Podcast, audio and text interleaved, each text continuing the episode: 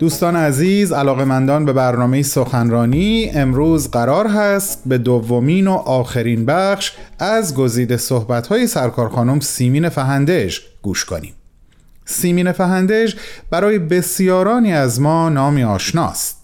ایشون سخنگوی جامعه جهانی بهایی در سازمان ملل متحد هستند و در سی و سومین کنفرانس انجمن دوستداران فرهنگ ایرانی که از اول تا سوم سپتامبر سال 2023 میلادی به صورت مجازی برگزار شد سخنرانی داشتند با عنوان چشمندازی از حقوق بشر. هفته قبل بخش اول از این گزیده سخنرانی رو تقدیم کردیم و حالا بخش دوم.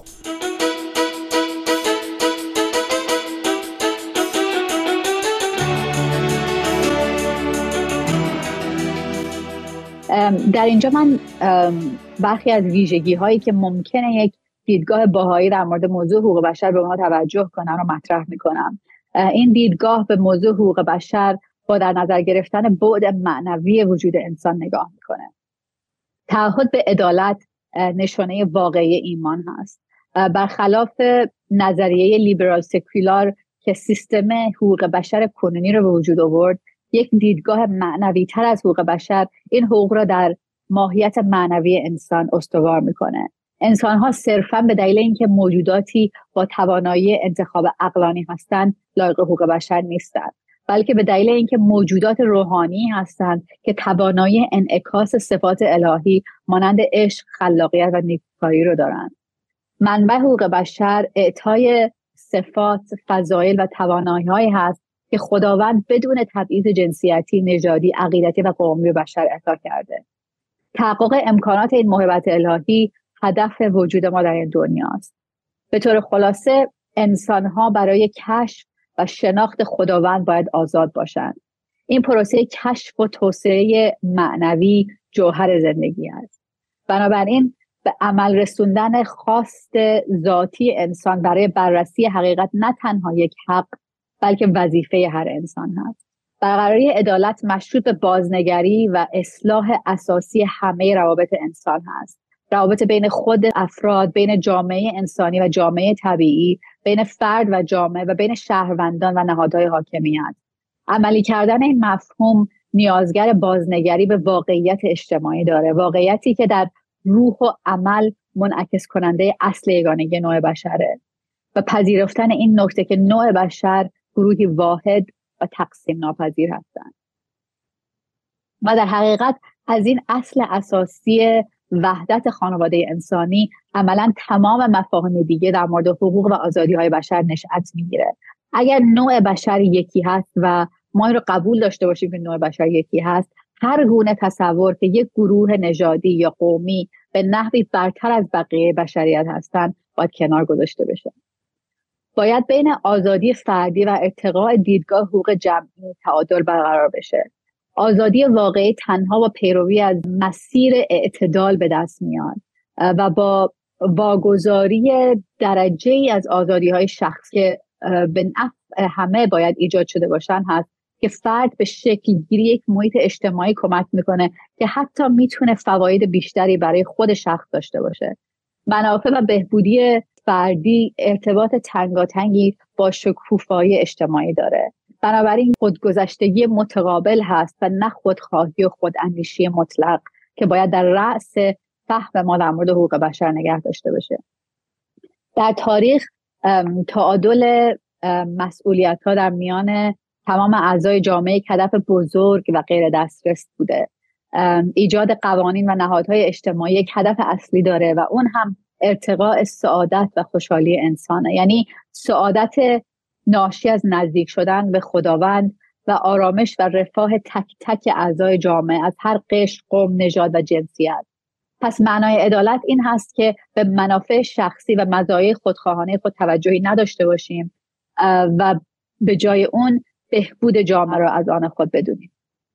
عدالت فقط به معنای قانون ثابت یا یک آرمان غیرقابل دسترس نیست بلکه یک توانایی همیشه در حال رشد و تحول که افراد جوامع و مؤسسات باید پیوسته به دنبال رشد و توسعه اون باشند تحقق عدالت در گروه مشارکت همه اعضای یک جامعه هست. در اصل ایجاد فرهنگ جهانی حقوق بشر با روند رشد اخلاقی و معنوی انسان ها همراهه. به عنوان یک اصل و توانایی معنوی عدالت وسیله که فرد رو به سعادت اجتماعی پیوند می‌زنه. و مقصود از عدالت ظهور وحدت هست. پس حقوق فردی باید در پرتو قانون سعادت و بهبودی جهانی تفسیر بشن. تنها با وجود وحدت در جامعه هست که میشه حقوق بشر رو حفظ کرد و به آزادی انسانی دست یافت. وحدت باید اصل راهنما و هدایت کننده بشریت برای ساختن جامعه بر اساس عدالت باشه. به رسمیت شناختن کرامت ذاتی هر فرد بدون اشاره به منشأ معنویت این ذات انسانی تضمین کننده آزادی و حقوق انسان نخواهد بود. بدون مبنای والاتری از این حقوق مبنا و قدرتی که به قلب آگاهی و انگیزه برای انجام کاری رو میده بشریت نمی‌تونه یک چارچوب اخلاقی یک پارچه ایجاد کنه که پیشرفت همه مردم رو تضمین کنه. حقوق بشری که تنها بر اساس معیارهای مادی بنا شده باشند صرف نظر اینکه چقدر به طور منطقی قانع کننده هستند در نهایت قدرت خود رو برای تحول اجتماعی محدود می‌کنند. بدون چنین هویت جهانی هیچ مبنایی برای ایجاد اخلاق جهانی وجود نخواهد داشت.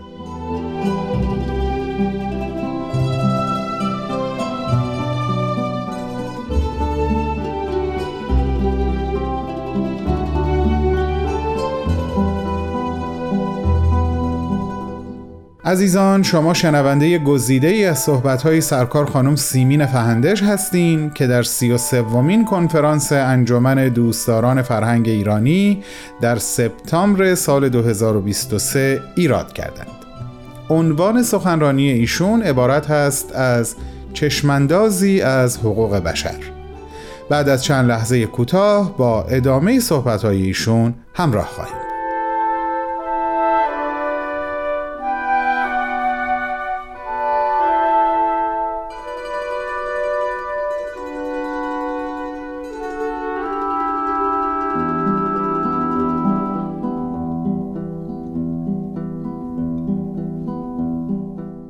پایان می‌خوام چند جمله هم در مورد فعالیت های جامعه بهایی در مورد حقوق بشر بگم.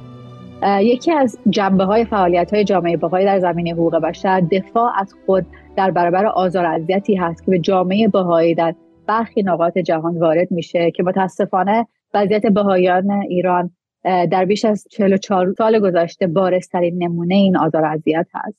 با این حال جامعه بهایی حتی در دفاع از خود هم در برابر ظلم با اصول عدالت برابری و وحدت عمل می‌کنه. برای مثال تلاش های جامعه بهایی برای دفاع از خود نه تنها به پایان دادن به آزار و اذیت خود هست بلکه کمک به ساختن جامعه بهتر برای همه هست.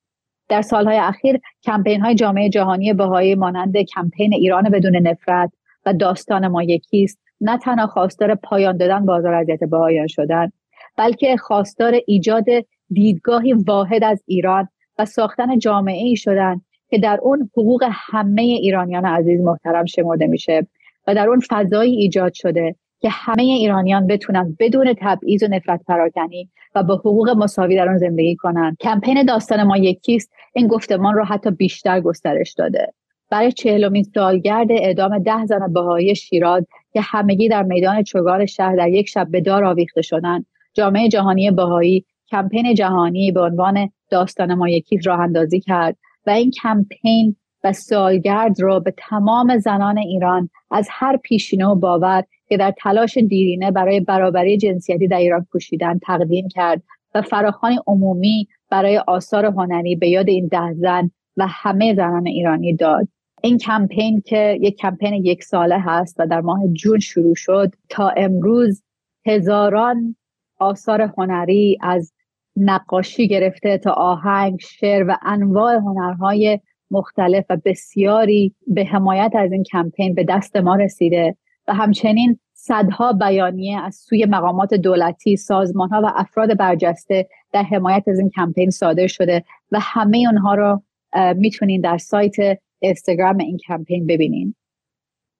پیام این کمپین این هست که داستان این ده زن به پایان نرسیده و اعدام اونها فصلی از داستان ادامه دار استقامت و فداکاری زنان ایرانی در مسیر برابری هست. امروز در خون و اشک هزاران زن جوان در ایران که خواهان تحقق برابریان میشه تنین بیعدالتی وارد شده و ده زن شیراز رو دید که اعدام دلخراششون زندگی بسیاری رو تحت تاثیر قرار داد. ما امروز شاهد همون روحیه و همون انتخاب از سوی مردم ایران به ویژه زنان هستیم. یعنی دفاع از اصول عدالت و برابری با نهایت تلاش. این روشن هست که جامعه بهایی ایران همواره خواستار مشارکت همه جانبه زنان در تمامی عرصه های حیات اجتماع از جمله در فرایندهای تصمیم گیری بوده و هزینه سنگینی برای اون پرداخت کرده. جامعه بهایی با تحمل بیش از چهل سال آزار و اذیت سیستماتیک که متاسفانه امروز دامن همه ایرانیان رو گرفته و با وجود عواقب بسیار زیادی که براش داشته بر حق خود برای خدمت به ایران که برای بهایان سرزمینی مقدسه از طریق ترویج اصولی مثل برابری جنسیتی، عدالت و دسترسی به آموزش و پرورش پافشاری کرده. کمپین داستان ما یکیست این درخواست رو ارائه کرده که بگذاریم تجارب مشترکمون از استقامت و تلاش و فداکاری های جمعیمون برای ایران ما رو متحد کنه و نشون بدیم که فارغ از هر دین و پیشینه ای به طور جدای ناپذیری به هم پیوند خوردیم داستان ما یکیست و تا تحقق آرمان های مشترکمون صداهامون رو بلند می‌کنیم و امیدواریم یاد بود اعدام این ده زن سبب روشنگری و تقویت گفتگوها درباره حقوق بشر، عدالت، وحدت و برابری جنسیتی در ایران بشه. ممنون.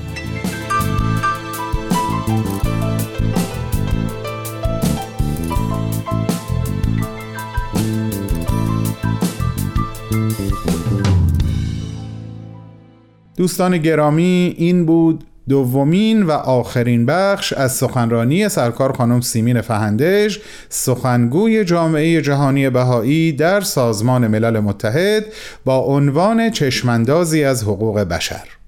شما اگر مایل هستین سخنرانی خانم فهندژ رو به طور کامل گوش کنین می‌تونین لینک این سخنرانی رو در وبسایت Persian BMS پیدا بکنین. به آدرس www.persianbms.org از همگی شما دعوت می کنم شنبه هفته بعد منو همراهی کنین برای ارائه یک سخنرانی دیگه از یک سخنران دیگه. با بهترین آرزوها.